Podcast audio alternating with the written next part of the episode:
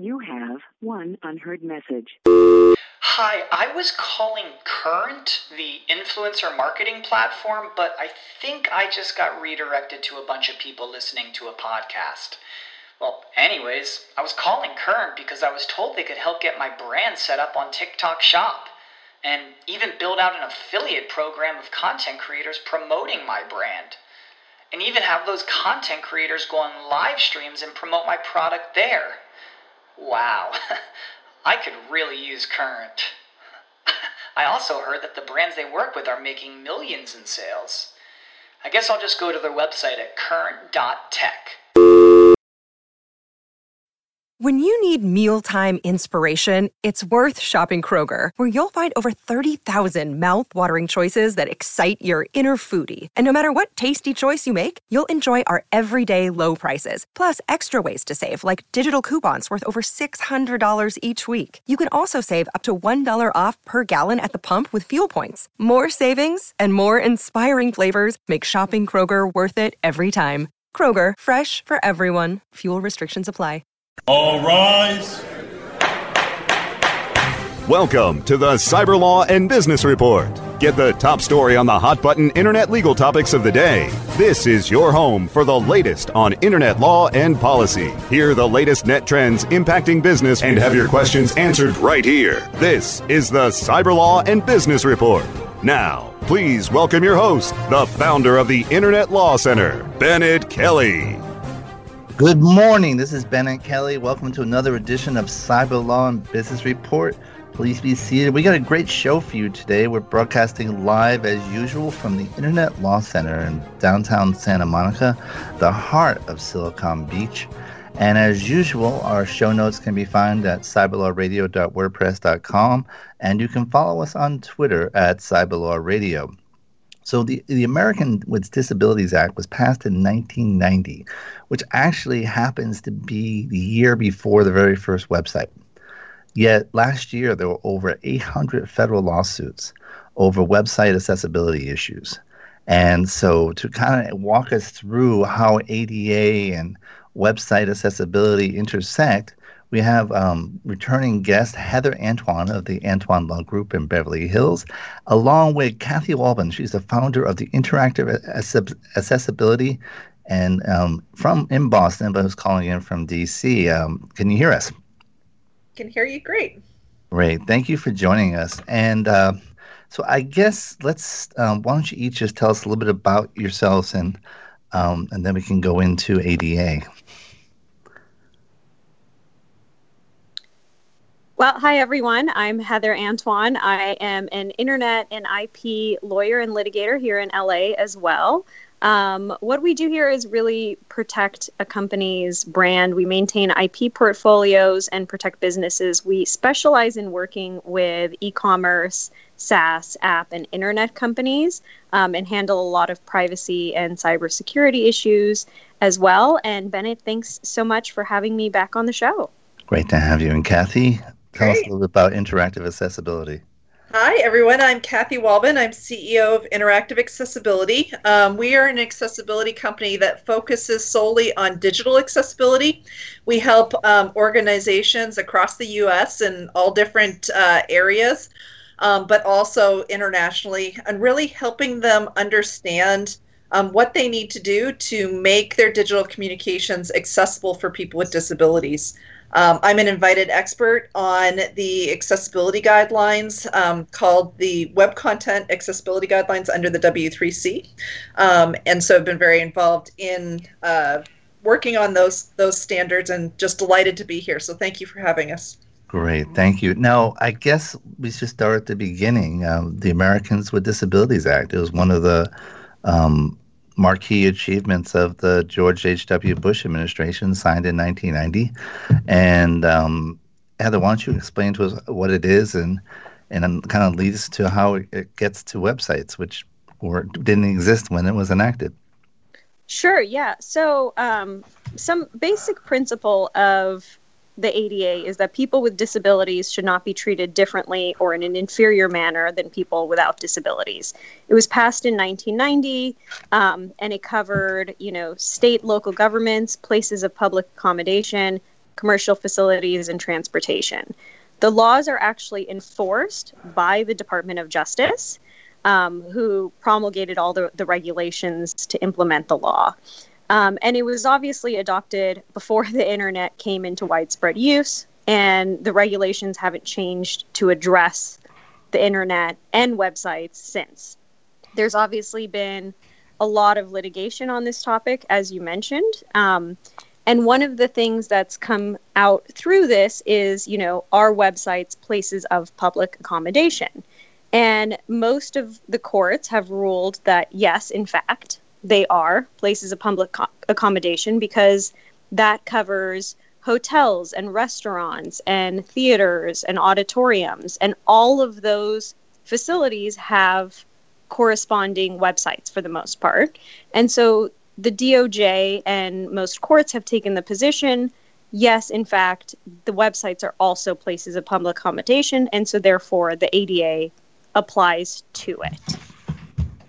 And um, and so how how was that through initially through the Justice Department opinions or litigation or right so that's where it gets really fun um, the DOJ has taken these positions through by basically inserting themselves into lawsuits. They have not actually issued any regulations and they have not given people time to cure the defects. Um, for instance, when the EU adopted these regulations, and, and the EU requires that everyone is WCAG compliant, um, they gave people two years to comply. In the U.S., that has not happened. So it really began in in 2010. Let me, inter- let me interrupt you sure. one bit. WCAG. Um, I don't think our listeners would know what that means. Those are the Web Content Accessibility Guidelines. Great, thank you. And um, as far as the technical part of that, I'm going to let Kathy handle that. Uh, I'm sure a little bit later, but I'll I'll take care of the the legal side of it. Um, but so basically, starting in 2010, the DOJ issued what was called an advanced notice of proposed rulemaking, and they explained that they wanted to know whether websites they they sought input as to whether websites should become WCAG 2.0 mm-hmm. compliant. Um, that was then basically a lot of um, comments were given, and 440 actually were given. And so by the fall of 14, 2014, they said that they would follow through and potentially issue regulations in 2015. And then in 2015, they said they've decided to extend the period to issue regulations and that they expected to do it in 2018. By the time 2016 rolled around, they issued a supplemental advance notice of rulemaking.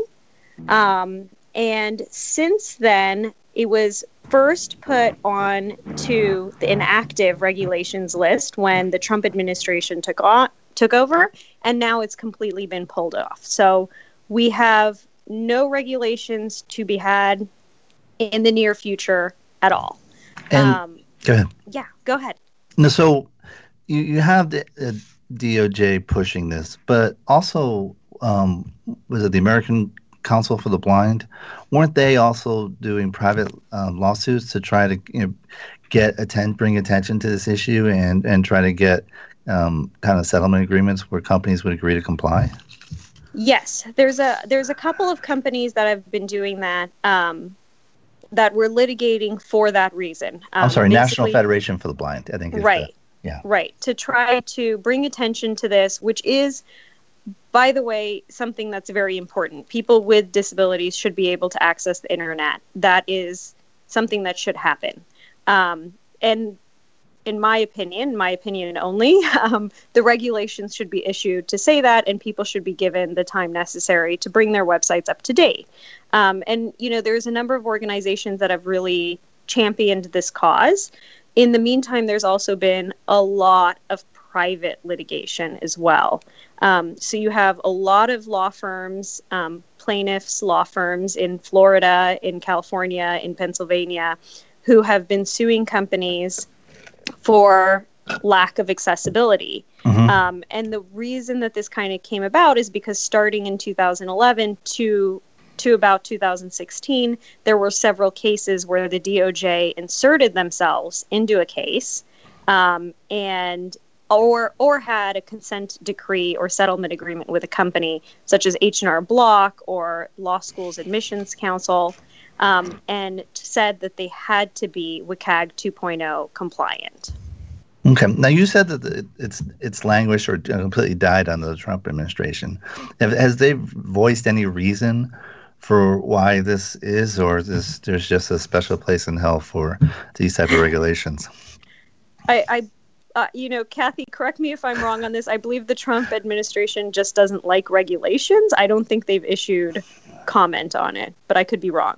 So when Trump came into office, he said that in order for new regulations to go into place, they had to remove, um, I guess, oh, remove yeah, the one for one, yeah, uh, impact, and that wouldn't be the case um, necessarily with uh, adopting the, you know, and saying that the uh, the web content accessibility guidelines applies to the internet and so and those are the right you know those regulations. And so we're really left with um, you know companies uh, trying to figure out how to um, comply with the Americans with Disabilities Act when there is no regulations and all you need to do is say, okay, well, I need to make my website or my or my document or my mobile application, uh, you know, accessible to people with disabilities, and it's really put everybody at a disadvantage because um, you know companies then don't know where to go or or how to to make something accessible.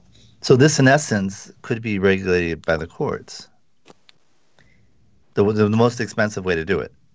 I mean, right. it, it, kind of is been. It has been regulated yeah. by the courts, and and to be honest, I will tell you that um, I've seen some some things lately where clients of mine have been sued, and you know, or threatened to be sued, and before before I even get a chance to respond to the demand letter, I'll have a, a, demand that's some amount that's, you know, clearly not for the benefit of the plaintiff. Um, I think there's a, a, rash of lawsuits that are that are unfortunate at this point.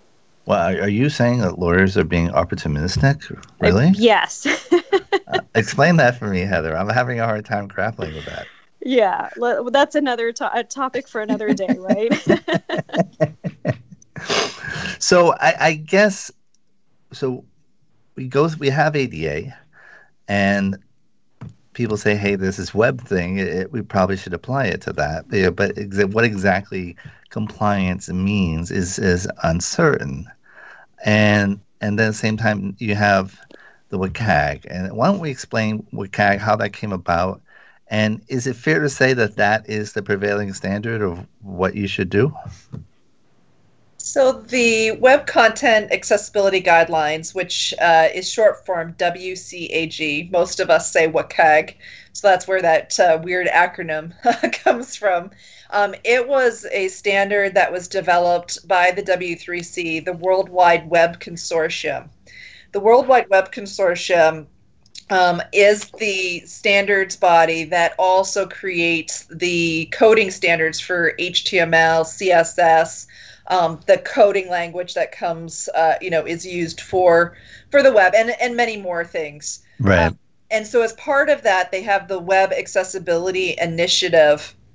Um, and under the Web Accessibility Initiative, they have uh, created the WCAG guidelines. These uh, guidelines became an ISO standard in October of 2012. Um, and the reason that's really important is because it really opened the uh, door to many countries adopting um, these uh, guidelines as their standard for accessibility. Sure. You uh, just uh, for acronym purposes, ISO standard. Could you explain what that is? Uh, the International Standards uh, Association or organization. Is that right? Heather, do you know? It's um, the International Organization for Standardization. Thank you. yeah. the uh, yeah the you know so we have um, because it's now recognized as an official standard. Um, the in the United States we have the federal guidelines which are called Section 508 and it's part of the Rehabilitation Act. Um, in January of 2017, the U.S. Uh, Access Board um, issued a new set of uh, standards under Section 508, which uh, adopted the WCAG 2.0 um, success criteria at a level A and a level double A. There's actually three levels of um, conformance under the Web Content Accessibility Guidelines. And if you look at around the world, um, most countries, and if you look at the, the lawsuits that we've mentioned um, earlier, um, all of them have gone um, and looked at mostly a both level A um, or a level A and double A. Um, so in January of 2018 um, was really the date when those uh, the new Section 508 standards uh, came into to effect, and all federal federal agencies and anybody who uh, procures to the federal government or gets uh, funding from the government needs to comply with the revised Section 508 standards. So if you fall under those categories, um, you do need to uh, conform to the Web Content Accessibility Guidelines. Um, and many of the the cases have have used this as as its benchmark. There is no other standards out there for accessibility. So really we don't have many other options to look at. And i'll just I'll, real quick i'll throw in that the reason um, section 508 updates were not considered new was because they were for some reason enacted in 1998 through the rehabilitation act. That already required federal agencies to make their electronic and IT accessible to people with disabilities. So, and did the did the re- I'm sorry, go ahead, Heather. No, go ahead. Did the Rehabilitation Act apply just to government, or was it private sector as well? To federal agencies only. Okay. And so, why don't we um, dive in and start start our dive? We're going to take a break in a minute or two, but why don't we dive into a little bit about what exactly accessibility means? So, what what is like a, a 60 second definition of accessibility? Yeah, so when we're looking at accessibility, we're really making sure that people with disability, so a person who's blind, a person who has low vision, a person with a mobility impairment, a person who is deaf or hard of hearing, those with a cognitive or a learning disability can access the same content and perform the same functions that a person who, who doesn't have um, a disability or challenges in accessing information. Um, and so, really, what we're looking at um, when we're talking about accessibility is making sure that everybody um, regardless of your abilities, um, have a uh, equal experience and can do the same things as everyone else. And um, so this might be a good point to take a break and give um, our our advertisers an experience, a chance to give you an experience. Um, so we're going to take a short break. We'll be back after these messages. You're listening to Cyberlaw and Business Report only on webmasterradio.fm. Stay tuned for more of the Cyber Law and Business Report after this brief recess for our sponsors. Are you looking for the best in WordPress speed, security, and scalability? WP Engine is a digital experience platform for WordPress, powering digital experiences for large brands around the world. With easy to use site management tools and powerful do it your way development features, WP Engine gives you the flexibility to build it your way. Improve your SEO and conversion rates with a faster site on WP Engine. Learn more on WPEngine.com.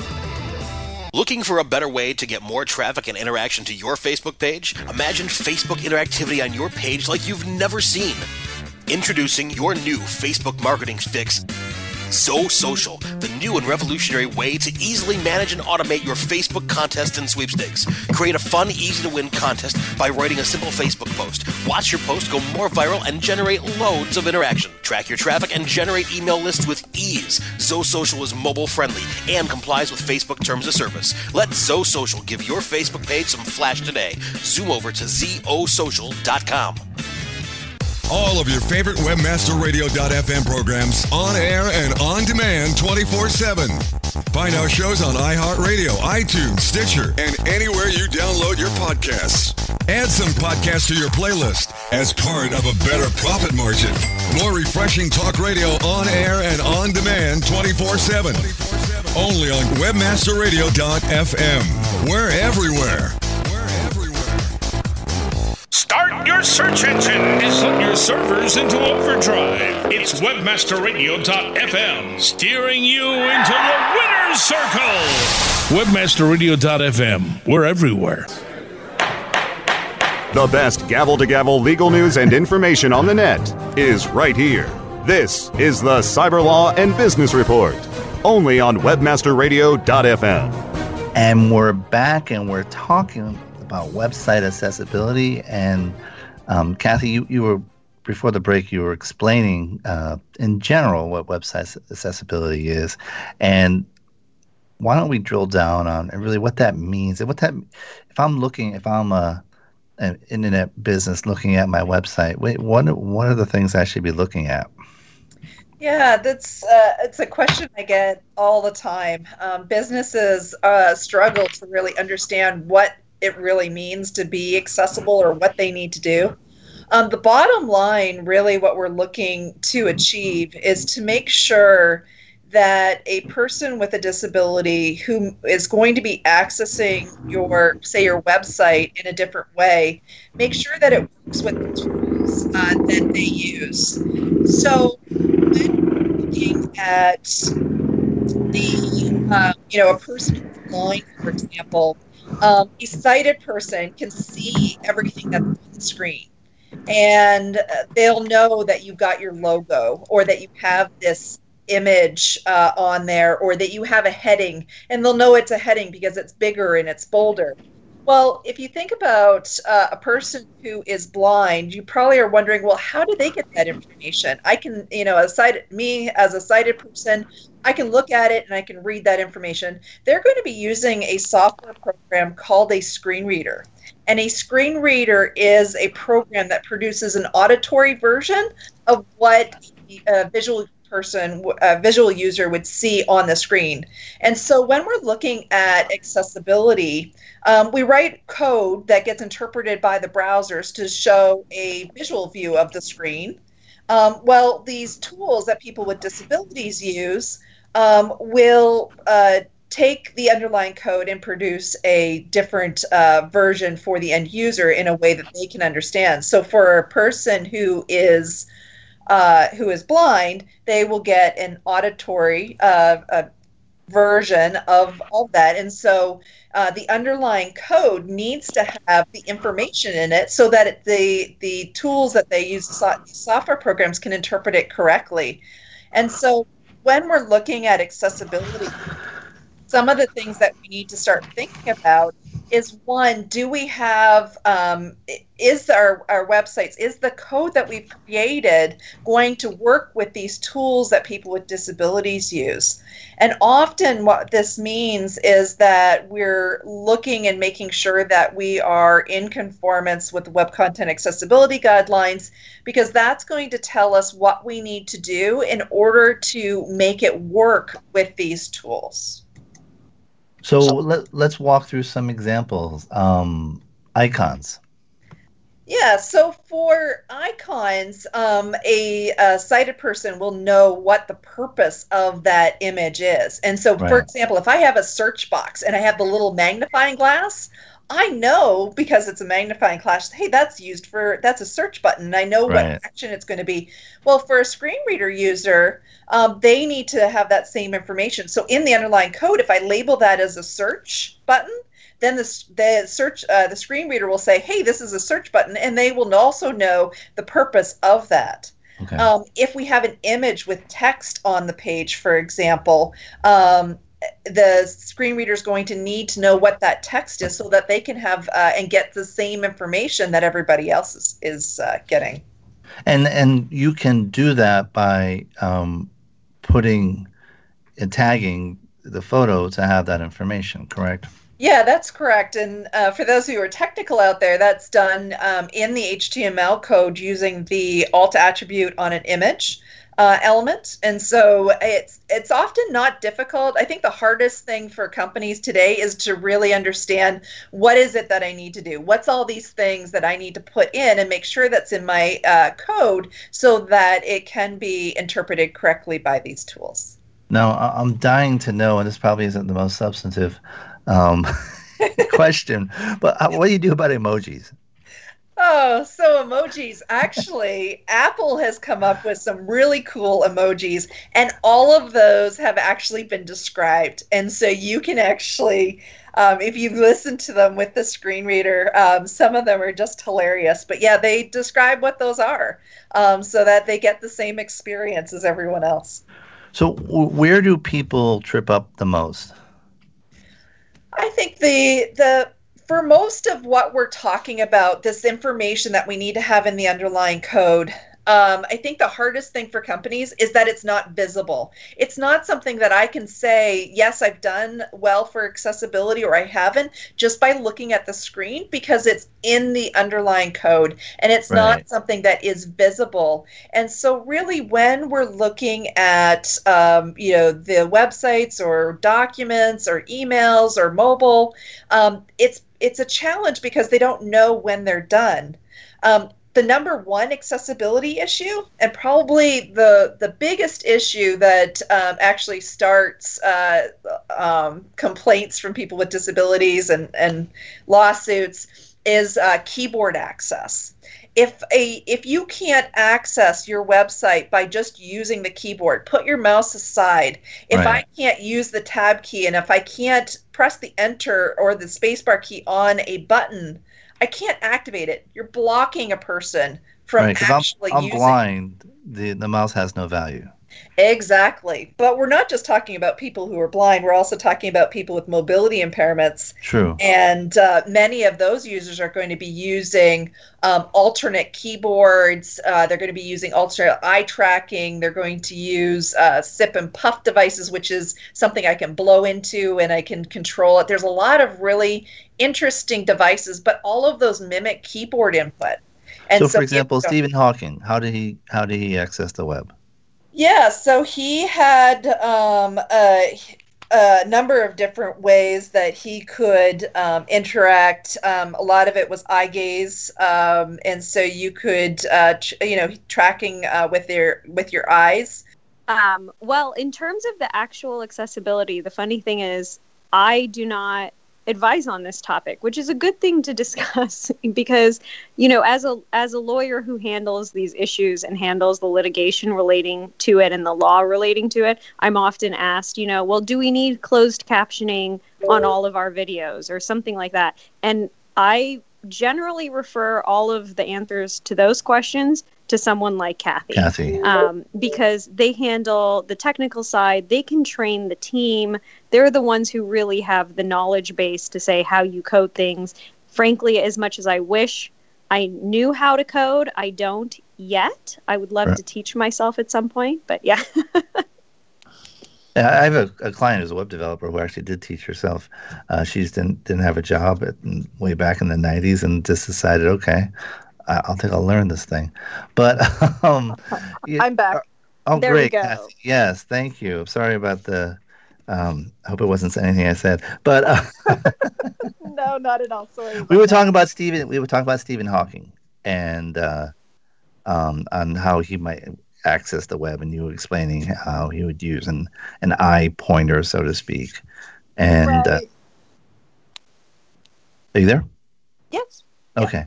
So, um, if I'm a website owner, which I yes. am, I guess it's not that's not a hard hypothetical. Let's let's really be bold. Um, if as a is is there a way? Are there any uh, places I can go to to check whether I'm compliant or not, or is there a, a tool? Any tools for um, to find out if I'm even close? Yeah, so that's a really good question. Um, there are tools out there that can, um, they're called automated checkers. Um, many uh, users like the uh, WebAIM um, toolbar. Uh, there's uh, the a number of different tools that are out there. Um, lots of free tools. There's paid tools and those will check um, to see if you have some technical issues. The problem is is that um, that can only capture about 30 to 40 percent of the actual accessibility issues on your site, but it's a good starting place. Um, if you have a lot of issues that come up you know, when you're testing it through an automated checker, then you're going to have a you'll know you're you have some pretty major problems because that's really the low hanging fruit that you can do to fix start fixing right. So website. if if I'm totally in left field when it comes to accessibility, this a site like that will flag it, right? That will flag it, but just because you pass that those checks, Does yeah. does not mean that you're actually accessible. And I think that's one of the things that many of our clients get caught in and they say, oh, but I thought I was accessible because, hey, I, I passed this tool. And it definitely Right. does not mean that it's actually, um, you know, that you're in conformance with the accessibility guidelines. And it doesn't mean that it's going to work with a screen reader, for example. Um, and so there's a lot more that you need to do other than just testing with an automated tool. It's not a get out, get out of jail card. It's uh, you know, congratulations, you've at least you know made the the rudimentary steps necessary, and now um, you should talk to someone else about um, whether you're fully compliant. Right. And we work with a lot of organizations. So typically, what we would do is we uh, will use these automated tools to help make our reviews um, more uh, efficient. But then we will actually audit and test websites um, against the accessibility guidelines and also test with the tools that people with disabilities use, such as screen readers. And the two uh, leading screen readers in the in the U.S. that are used is one called JAWS. It stands for Job Access with Speech, and the other Dun, one dun. is a Dun, free dun, dun, screen reader, um, which is NVDA, which stands for Non-Visual Disability Access. Okay, I like Jaws better. That sounds cooler. Um, not to do any endorsements on here, but Well, and they Um, actually have their little logo is like the little Jaws, uh, or the um, yeah the uh, the shark. so it actually is a pretty cool. and, and are they based in Edgartown? you know that I don't know, um, but it's uh, Freedom Scientific is the company that uh, that uh, produces the uh, JAWS software. Now, um, although Edgartown wasn't the fictional town, but uh, I think that's where they filmed it. So, um, when people call you, and what is it often? I've got I got a I got a letter from someone like Heather or other people, or is it you know I, I need I'm, I'm trying to figure this out. To, to be clear, one one thing I've never actually sent one of these letters. That's- I'm only on the defense, defense of side. these letters. Thank you, I just want to make you. that entirely clear. Um, yeah, go ahead. Yeah. so many many times it's because they have received a, a demand letter and they don't know what to do. Um, and so we really help companies uh, first figure out if those demand letters are valid because there is automated tools also can have a lot of false positives. So just because you don't pass something doesn't mean that you actually have an issue either. So it's a little bit challenging there. And many of these uh, demand letters are actually uh, just being generated from running an automated tool.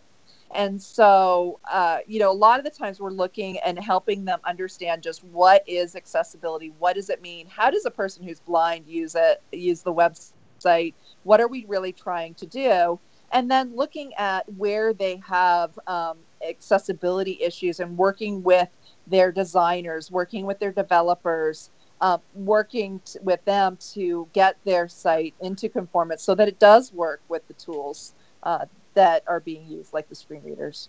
So I'm. I'm we just talked about you know JAWS and the other programs that you can use to, to check your whether you're um, com- you know at least in the ballpark of compliance, and which is a, a great tool. But it just occurred to me that that is a gold mine tool for a plaintiff's lawyer because they just have to run that and then boom if they get hits um, they now have the next 10 you know 10 100 1000 demand letters to send out That is correct, and you'll see this. Um, we've we've seen hundreds of these demand letters, and they're basically, um, you know, they're they are pulling the details from automated tools, um, and so you know, one of the things that you can do, um, kind of as a proactive step, is to make sure that um, one that you're looking at the results of the automated um, checkers, and you know, starting to address those.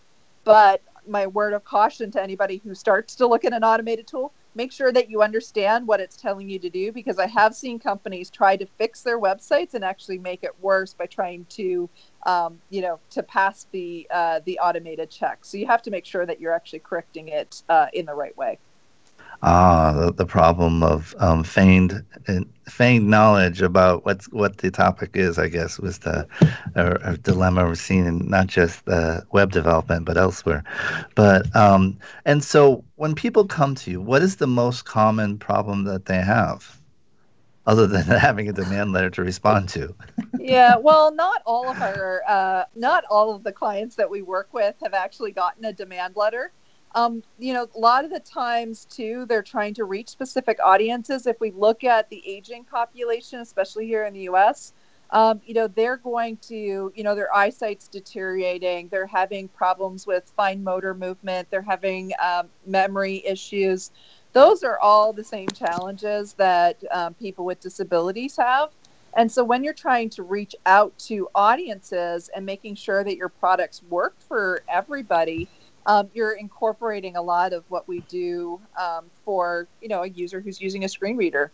And so, so is this really a, it must be a, I mean obviously it's an exciting time f- for this area because it's nascent. It's only you know the litigation started like what in 2009 or, or ish.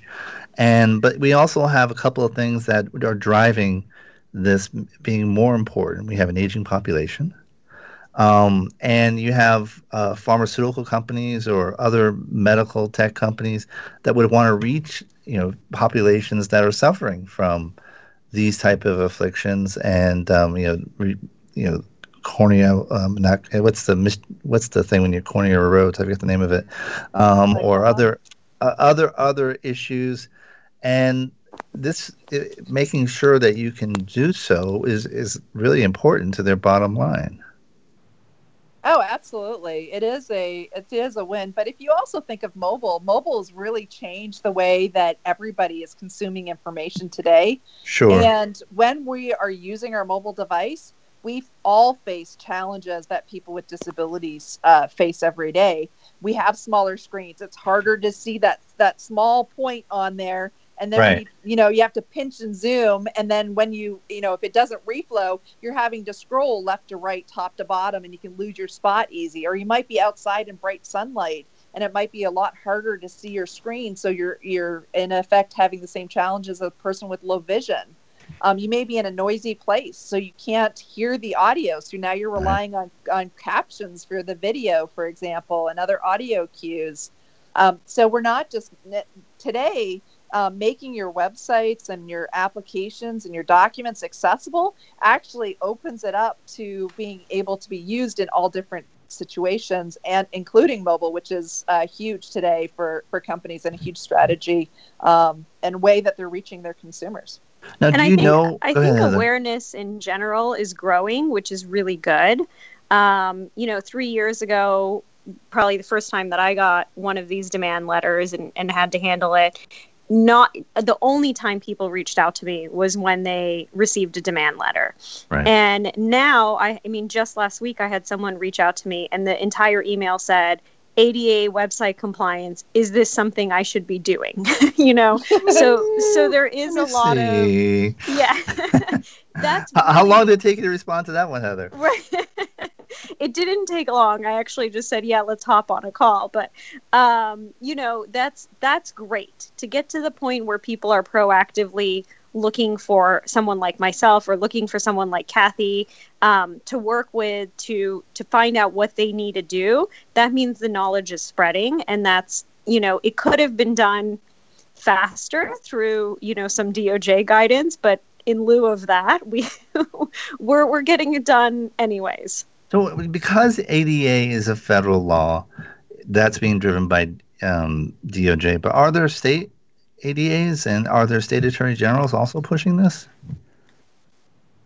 You know that that's not something I've seen. Actually, I would have to look Maybe into because that. Because it preempted everything, and that could be the problem. But that, yeah, many states have um, adopted the Section 508 standards or the Web Content Accessibility um, guidelines, and so many states will have their own um, their own set uh, that they're looking for, and you can usually find those on the state websites um, for that they're they're complying with for for state uh, state communications. Um, we're going to take a short break. When we come back, we're going to talk about updates to the WCAG standard um, after these messages. You're listening to Cyberlaw and Business Report only on webmasterradio.fm. Stay tuned for more of the Cyberlaw and Business Report after this brief recess for our sponsors. Do you look at the task of ranking your site at the top of the search engines like you would climbing the top of Mount Everest? It doesn't have to be. TopSEOs.com knows how hard that climb can be, and they can make top ranking a reality. Top SEOs sends you to only the right search vendors and agencies that they know will work for you. Since 2002, TopSEOs.com has reviewed and researched the best search engine marketing agencies and solutions providers. Don't risk the cost of falling off the proverbial peak of search rankings. Let Top SEOs give you peace of mind. TopSEOs.com, the independent authority on search vendors. Hi, I'm Montel Williams. Most of you know me as a talk show host, but I'm also an author, actor, single father of four, avid snowboarder, and I'm also a medical marijuana patient. Living with multiple sclerosis, I'm in pain every day. Medical marijuana is my last resort, and it helps me when all other drugs have failed. If you'd like more information about medical marijuana, you can contact the Marijuana Policy Project at mpp.org or call 1 877 JOIN MPP where affiliate marketing gets its buzz and mobile has its presence. Webmasterradio.fm. Online anytime. We're everywhere. The best gavel to gavel legal news and information on the net is right here. This is the Cyber Law and Business Report, only on webmasterradio.fm. And we're back, and you're listening to Cyber Law and Pancake Report. Um, and we're talking about ADA compliance. Heather, what did you think about the uh, IHOP name change and the uh, ABA um, trolling them on that?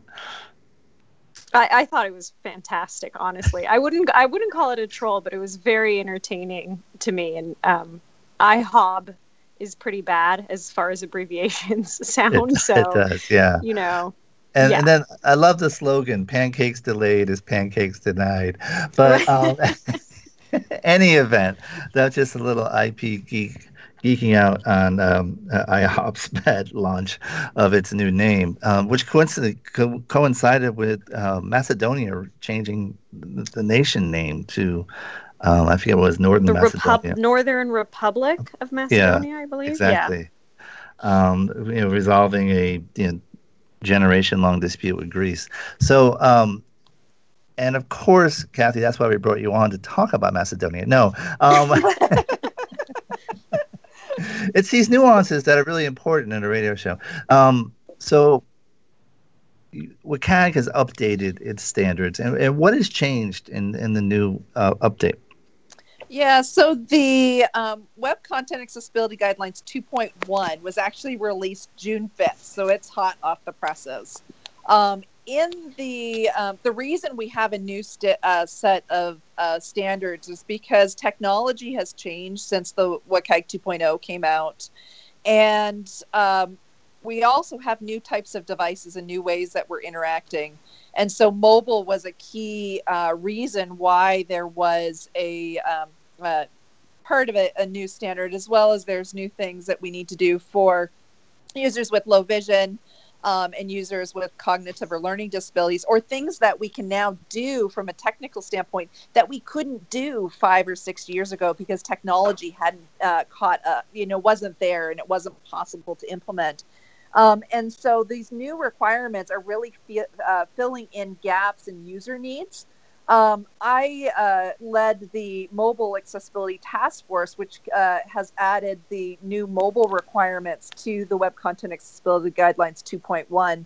Um, and when we look at that, the new requirements that are in there is about speech input because we're not just now using our keyboards or our mice to uh, interact, but we're doing things directly through speech. Um, probably, if you think about how you're using your mobile device, um, you're probably not typing on the keypad all the time. You're probably dictating in um, and trying to do things through speech. And so there's new challenges and challenges that uh, people who use speech uh, on their desktop too face.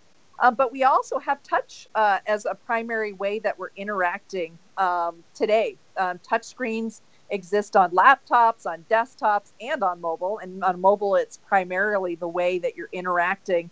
And so there's new requirements around making sure that touch is going to work for a person, for example, who has um, hand tremors or uh, has difficulty using touch.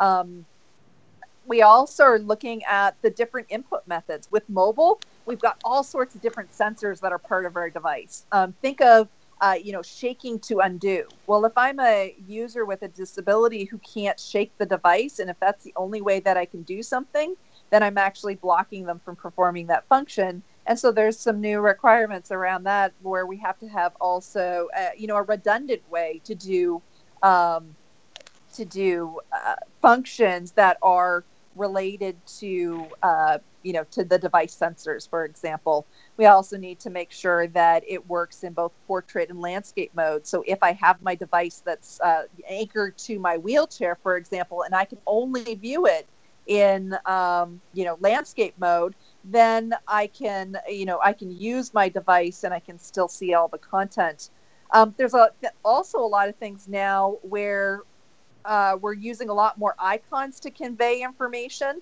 And under the 2.0 standards, uh, there was an accessibility guideline around color contrast and making sure that a person could read the text.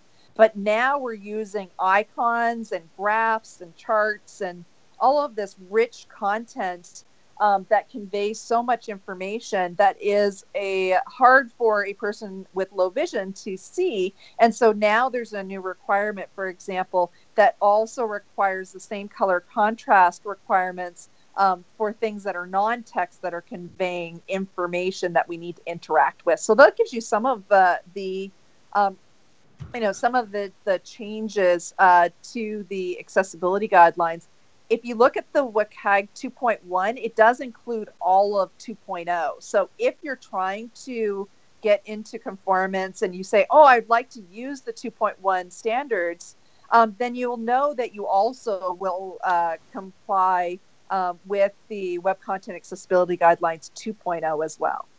So we're, we're, we're running down close to the end, but we have some time but left. And I want to ask you this question. If you had, uh, I don't know if you've ever seen Moonstruck, where Cher slaps Nicolas Cage and says, snap out of it. If you had, you know, a, a minute or so just to, to tell uh, web website owners, you know, what what's the one thing you wish that you could get through to them, what would it be? test test your website with the keyboard. because that is the number one barrier today um, on on the web is that um, you know when we're designing when the developers are doing it they're using their mice. They're not using the keyboard. And so there's so many functions on the website that just can't be done um, in critical functions like a navigation bar. You can't you know expand a drop down menu using the keyboard. Well if you can't expand it you can't click on it. You can't get through um, you know to the different pages. So there's right you know and everybody can do that. You don't need any specialized software for that. Everybody has a keyboard attached to their laptop or their desktop. Um, you know so it's a simple test. And so if we could do that we would be making the world uh, you know the online world so much easier for for so many users just by doing that one little thing.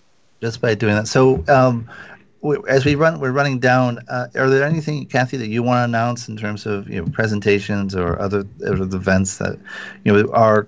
We have information on both guests on our show notes at um, cyberlawradio.wordpress, including their webpage and Twitter account. But anything you want to announce in the time we have left? Yeah, I mean, uh, this is often a scary thing for organizations. You know, hearing that you're not accessible, or you're not into compliance, and trying to figure out how to make something accessible. You know, that's what we help organizations with every day. Um, and we're always more than welcome to answer any questions that you have around the accessibility guidelines or, or you know, trying to figure this out. So if anybody does have any questions, uh, feel free to reach out to me. My contact information will be um, uh, online, and I'm I'm always more than welcome. Uh, would love to answer questions that people have. Heather, what about you? I will throw in the the same acknowledgement there. I mean, it, a lot of times receiving a demand letter is a very very scary thing, um, and and there's things you can do to mitigate that that fear and, and take care of it. So if anyone ever has any questions about that, feel free to reach out to me as well. Um, and yeah, we're here. Any any events you want to announce or? Um, y- well, yes. So the IP section which is the intellectual property section of the California Lawyers Association, which Bennet and I are both members of. Um, next Thursday is having its entertainment and sports conference at the Loews in Hollywood. Um, and it's going to be an amazing all day conference. I believe, Bennet, have you linked that conference? There's, yeah, there's there's information on the show notes on it, um, or you can just follow um, CLA underscore IP on Twitter and get more information. But yeah, there's a link to the conference in our show notes. Um, and in addition, there's also you may in a past show we had um, we had a guest to talk about the legal campaign to try to free um, jailed Saudi blogger Raif Badawi, and um, and today at noon Pacific, we will be having the um, IP sections, um, technology, internet, and privacy subcommittees um, monthly phone call, and he will be presenting on that. We'll also have a discussion about the new California email bill that recently passed the uh, Assembly, and um, so we'll be talking about that today at noon. And again, there's information on, on the show notes.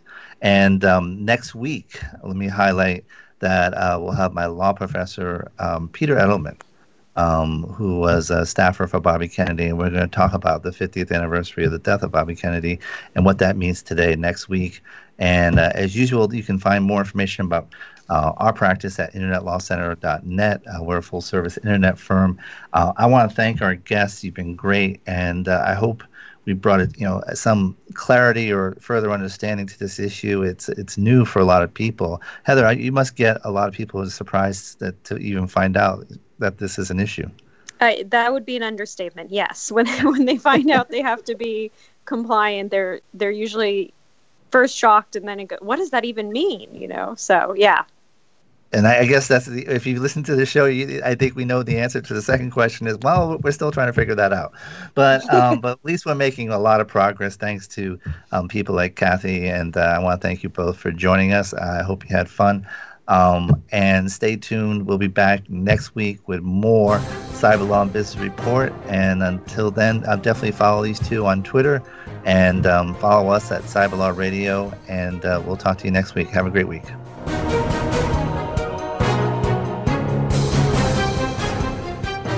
The opinions expressed on this program are those of the guests and hosts and do not necessarily reflect those of webmasterradio.fm's management or sponsors. Any rebroadcast or redistribution without authorized consent of webmasterradio.fm is prohibited.